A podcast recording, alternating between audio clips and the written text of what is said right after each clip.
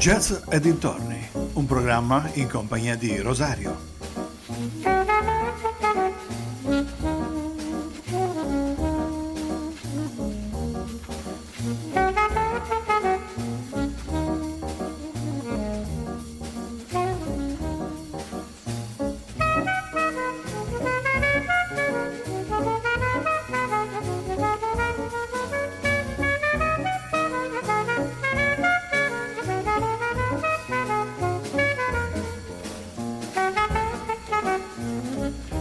Cari amici vicini e lontani, buonasera, buonasera ovunque voi siate, ben ritrovati eh, sulle frequenze di ADMR Rock Web Radio. Oggi mercoledì, eh, sì, come ogni mercoledì, jazz e dintorni. Parleremo di musica jazz e non solo, però eh, queste ultime settimane le abbiamo dedicate a una biografia di un grandissimo interprete del XX secolo, forse uno dei più grandi, stiamo parlando di Miles Davis. Oggi dedichiamo a lui la terza puntata e penso che ne dedicheremo anche una quarta, perché c'è talmente tanta roba da dire su questo personaggio che eh, non sono bastate due, non basteranno tre, ma eh, ce ne servirà una quarta. Un, eh, così, eh, voglio dirvi che voi potete ascoltare questa radio in qualsiasi piattaforma, eh, sulle app, sui social, sul vostro computer. Se vi siete persi una trasmissione, beh, eh, scaricate il podcast oppure ve lo riascoltate, insomma, in qualche modo. Detto ciò, a me non rimane altro da fare che cominciare con la programmazione odierna. Quindi Parliamo di Miles Davis, in cui negli anni dal 54 al 60 eh, fece un paio di quartetti, nel 63 eh, inizia eh, l'era di un'intera sezione ritmica e forma un secondo quintetto. Miles Davis con Chambers, Kelly e Cobb. Davis contattò un sassofonista che gli aveva consigliato il grande Coltrane, George Coleman, bassista amico di Chambers dai tempi di Detroit. Ron Carter e due promettenti giovani in, in cui il batterista 17enne, mm, molto giovane, Tony Williams, e il pianista, eh, allora eh, diciamo semi sconosciuto, che era Herbie Hancock che poi sarebbe diventato insomma, quello che è diventato eh, più avanti. La nuova formazione registrò diversi ottimi album.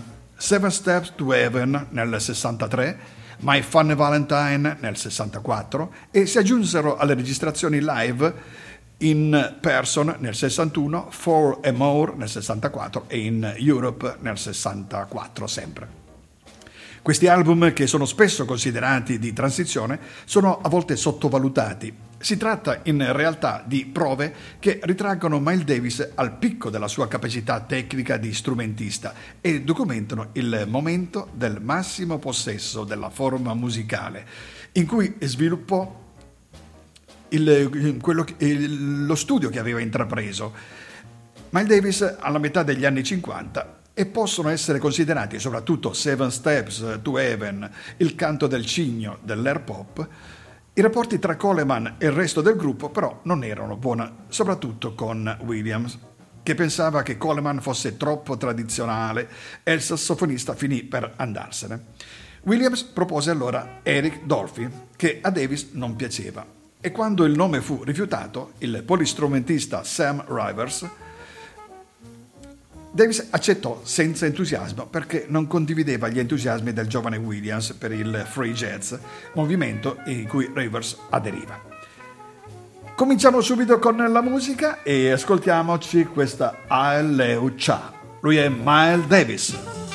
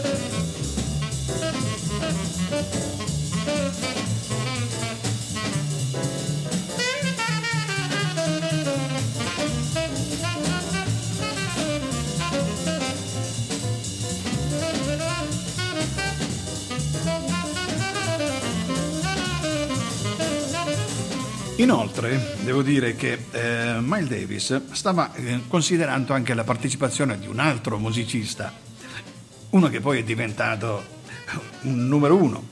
Sto parlando di Wayne Shorter, che però era impegnato come direttore artistico del Jazz Messenger di Art Blakey. La nuova formazione andò in tournée a Tokyo, dove registrò il live in Tokyo nel luglio del 64 Già alla fine dell'estate Davis aveva convinto Shorter, di cui anche gli altri membri del gruppo erano abbastanza entusiasti. Convinto di lasciare Messenger e di unirsi al loro gruppo. Il nuovo gruppo fu inaugurato in una serata all'Holiday Bowl.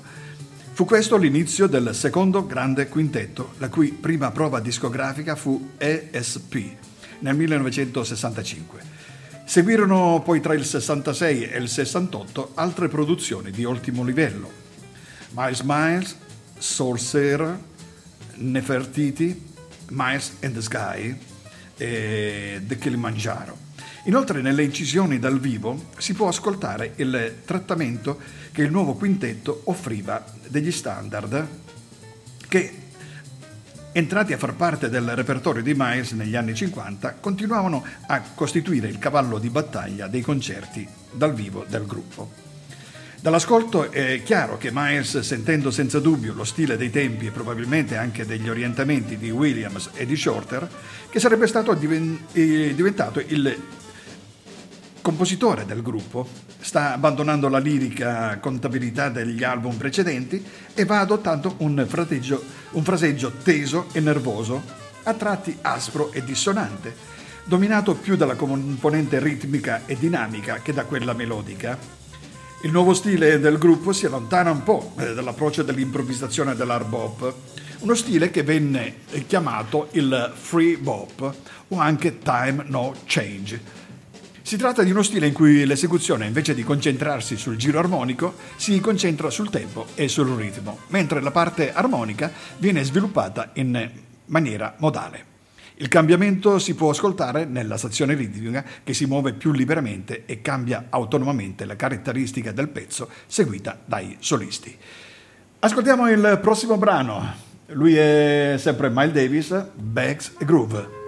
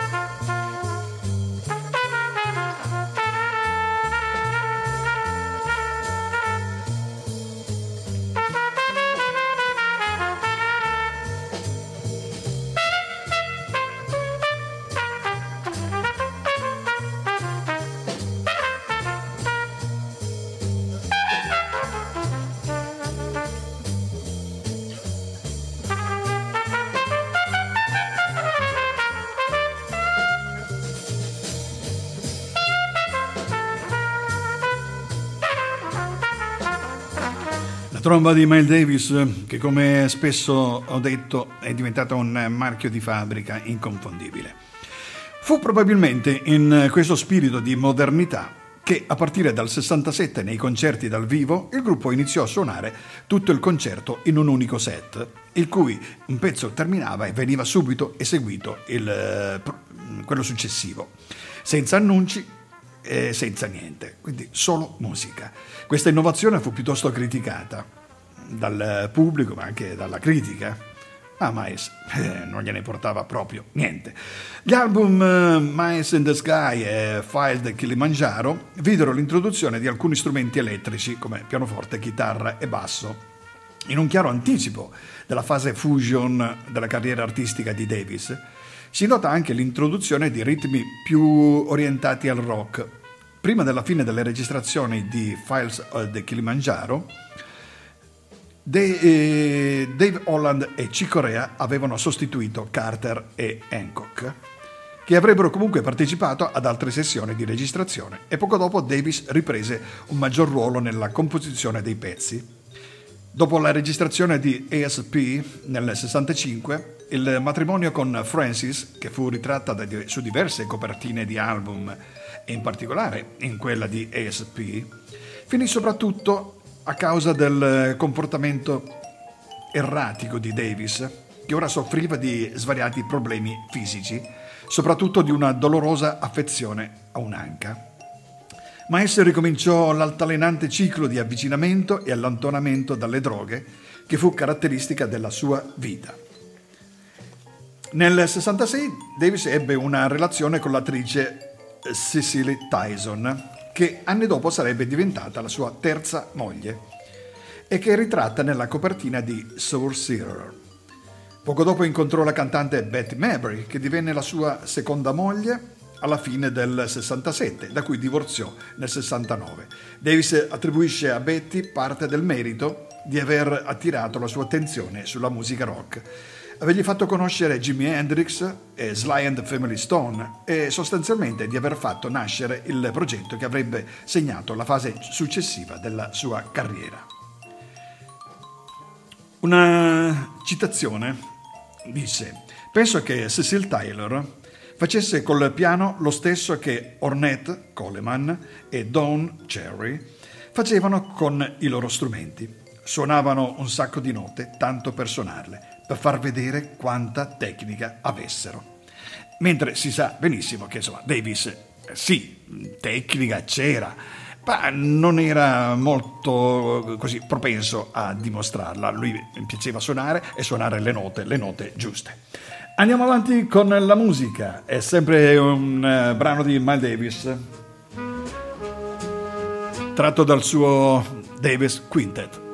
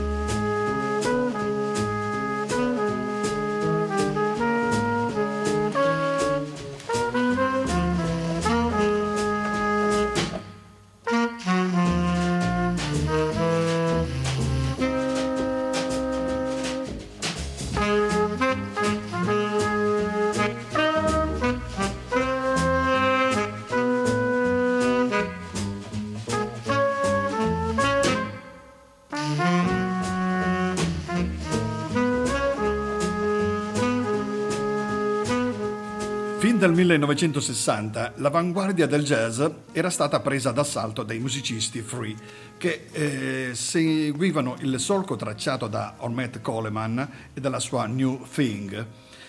Davis si interessò brevemente del fenomeno, abbastanza per capire di non avere in esso nessun interesse.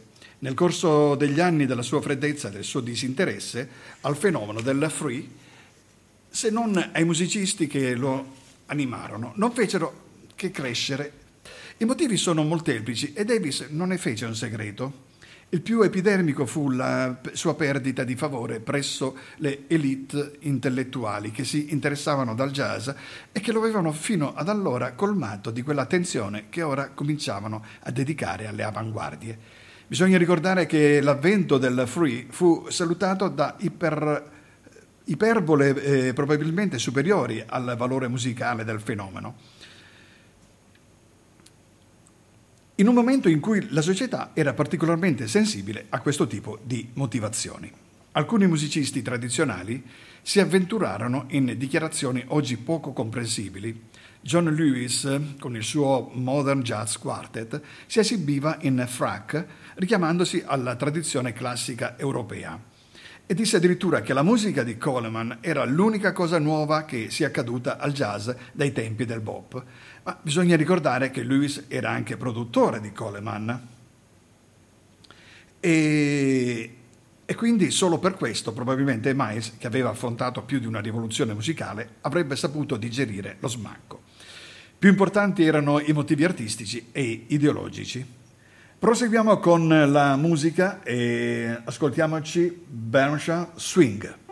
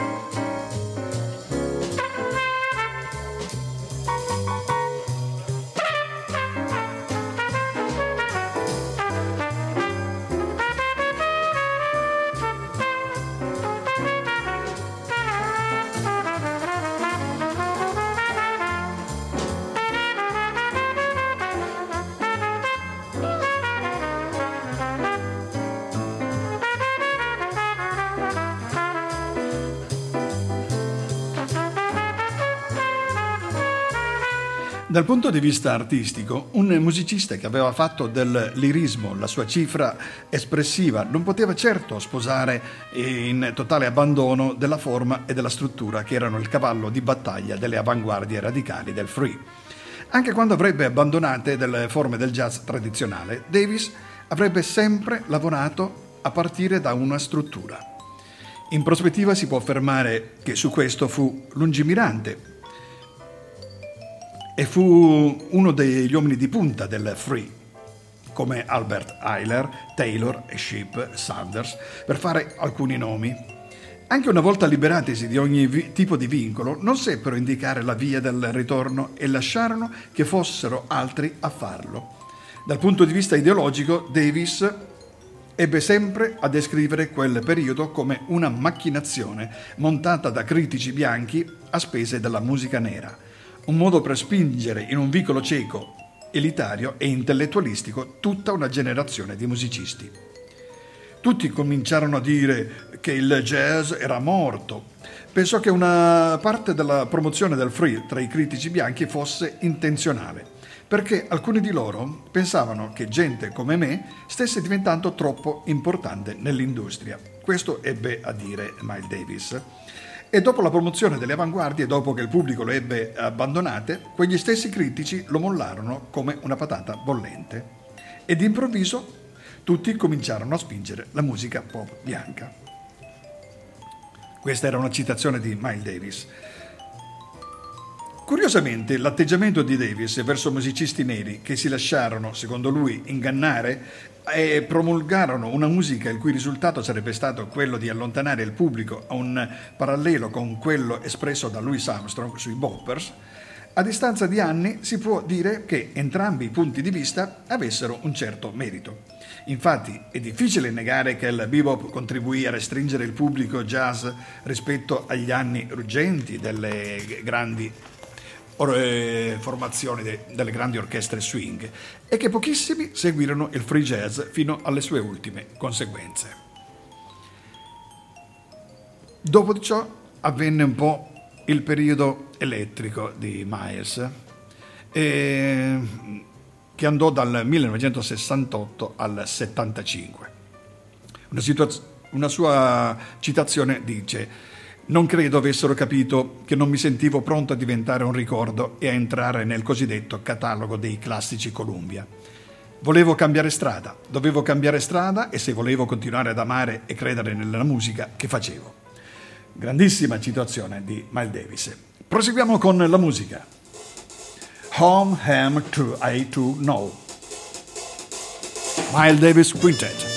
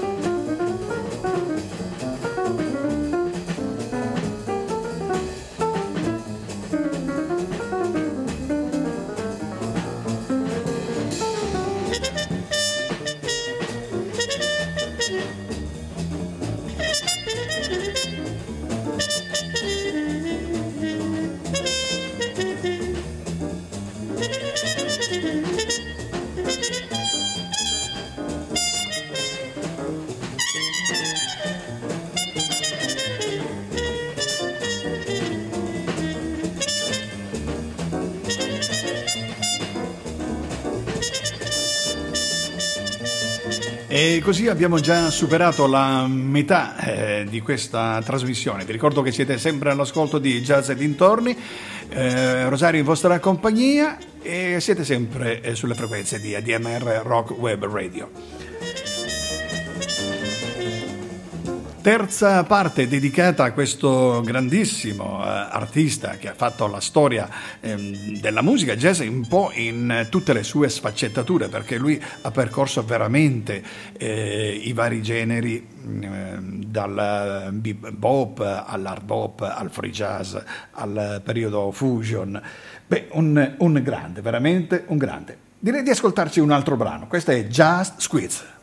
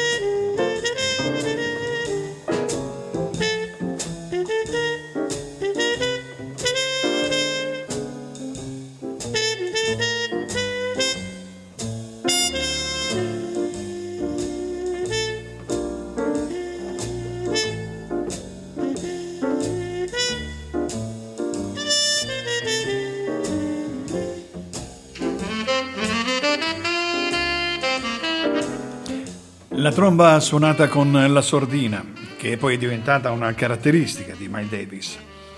Allora, parliamo della eh, sua parte elettrica. La transizione di Miles eh, alla Fusion fu, come hanno dimostrato recenti release di raccolte di materiale inedito, assai più, più graduale di quanto la discografia originale in cui a Faiz del Kilimanjaro segue immediatamente in a Street Way, abbia lasciato supporre per molti anni.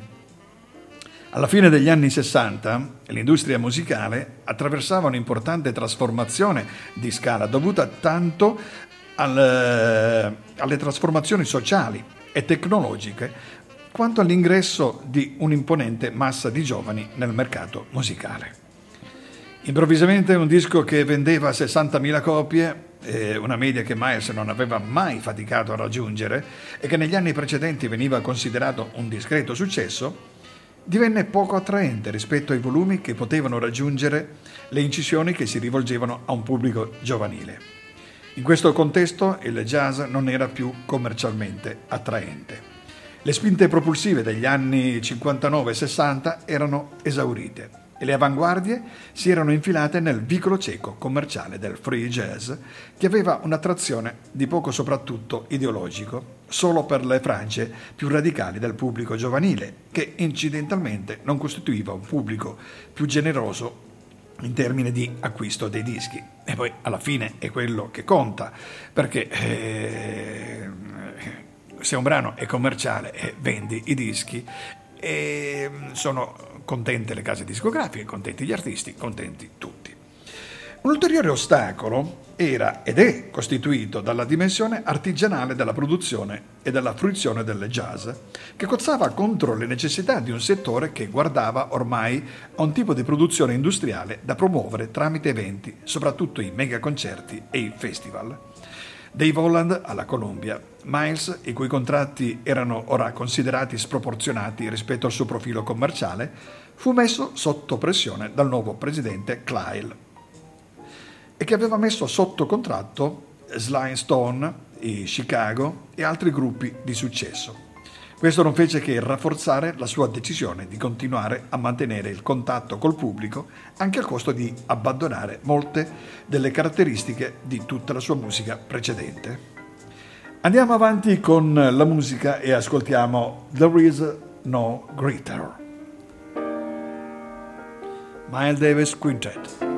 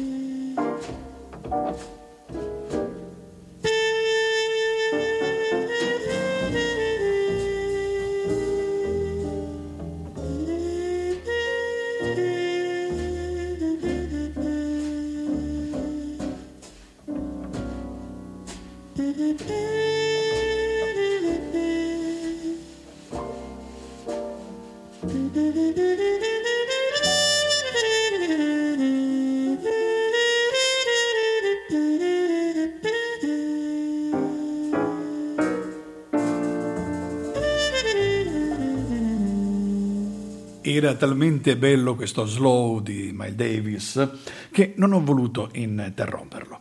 Ma continuiamo con la nostra storia.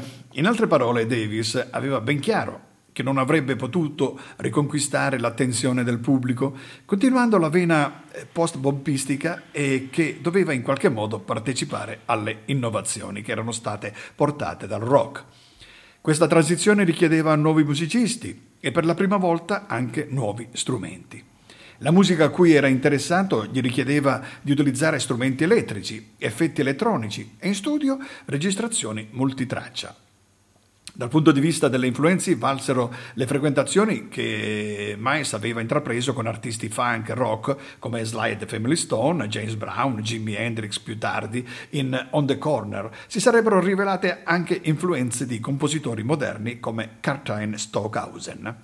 Fu questa atmosfera che in questa atmosfera nacquero i progetti per l'incisione di In a Silent Way e Beach Brew, che fondendo per la prima volta alla perfezione il jazz con il rock, posero le basi di un genere che sarà conosciuto semplicemente come fusion.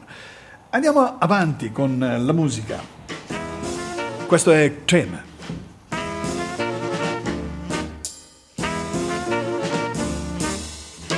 Ah, volevo ricordarvi che eh, la musica che vi sto proponendo non è attinente al periodo storico che vi sto eh, raccontando, ma eh, fa parte solamente del mio archivio musicale che ho eh, e non sempre si può avere tutto.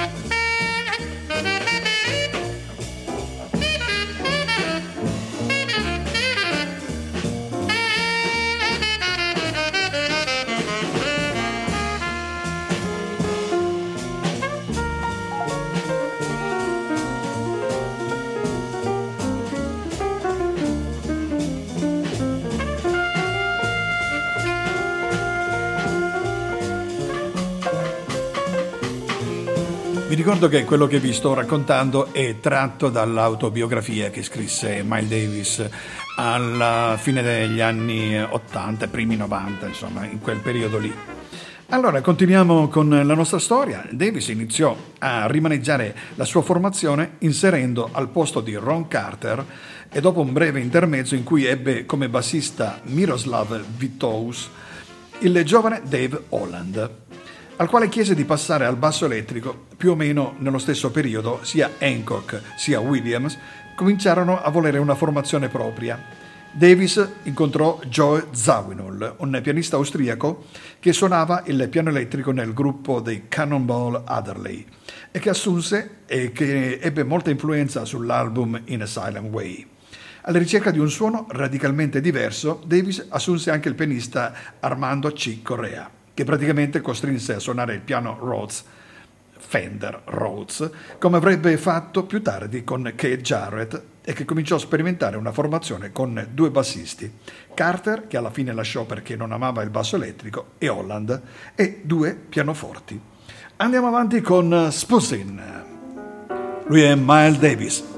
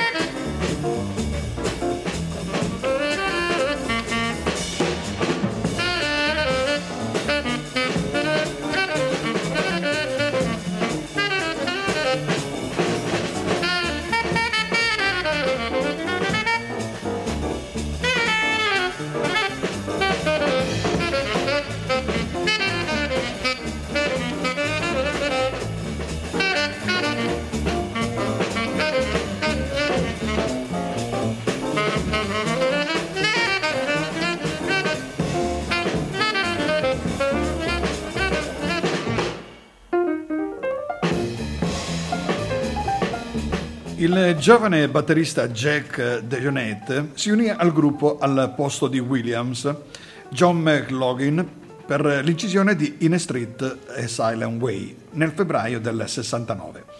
Davis portò in studio anche Shorter e Hancock e Cicorea, Dave Holland e Tony Williams, preferendolo nell'occasione a DeJohnette e un giovane chitarrista inglese presentatogli da Holland, John McLaughlin. La title track era una composizione di Zawinul in cui Davis tenne la sola melodia, chiedendo ai musicisti di improvvisare tutto, il resto a partire da quella. Questo fu il primo disco di Davis in cui la musica incisa consiste in una profonda rielaborazione della musica che fu effettivamente eseguita come effetto di un corposo lavoro di produzione. Una citazione disse quello che suonammo per British Brew sarebbe impossibile scriverlo e farlo suonare ad un'orchestra ed è per questo che non l'ho mai scritto. In a Dear Stockholm. Dear Old Stockholm. Cara vecchia Stoccolma, è l'ultimo brano in scaletta per oggi. Ci sentiamo dopo per i saluti.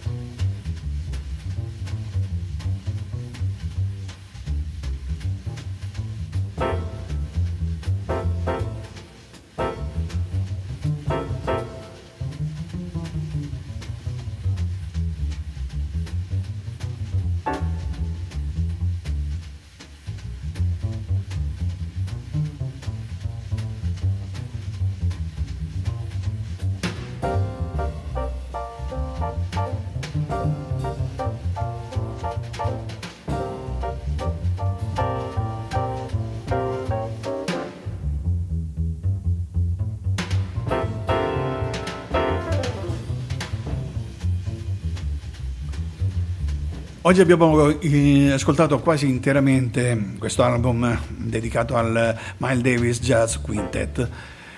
Beh, il tempo a nostra disposizione è terminato, o quasi, ci restano giusto, giusto, giusto il tempo dei saluti, quindi direi sigla.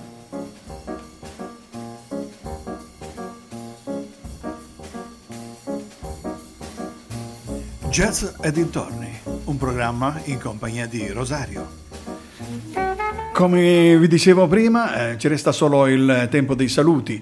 Mm, vi raccomando, non spegnete la radio, non andate via perché tanti programmi eh, vi aspettano dopo di me. Vi ricordo subito dopo Giacomo Baroni, poi la striscia quotidiana di Enzo Gentile, poi ci sarà Southside di Zambellini e via, mm, via a seguire. Noi ci sentiamo mercoledì prossimo, stessa ora, stessa radio, mi raccomando, non mancate.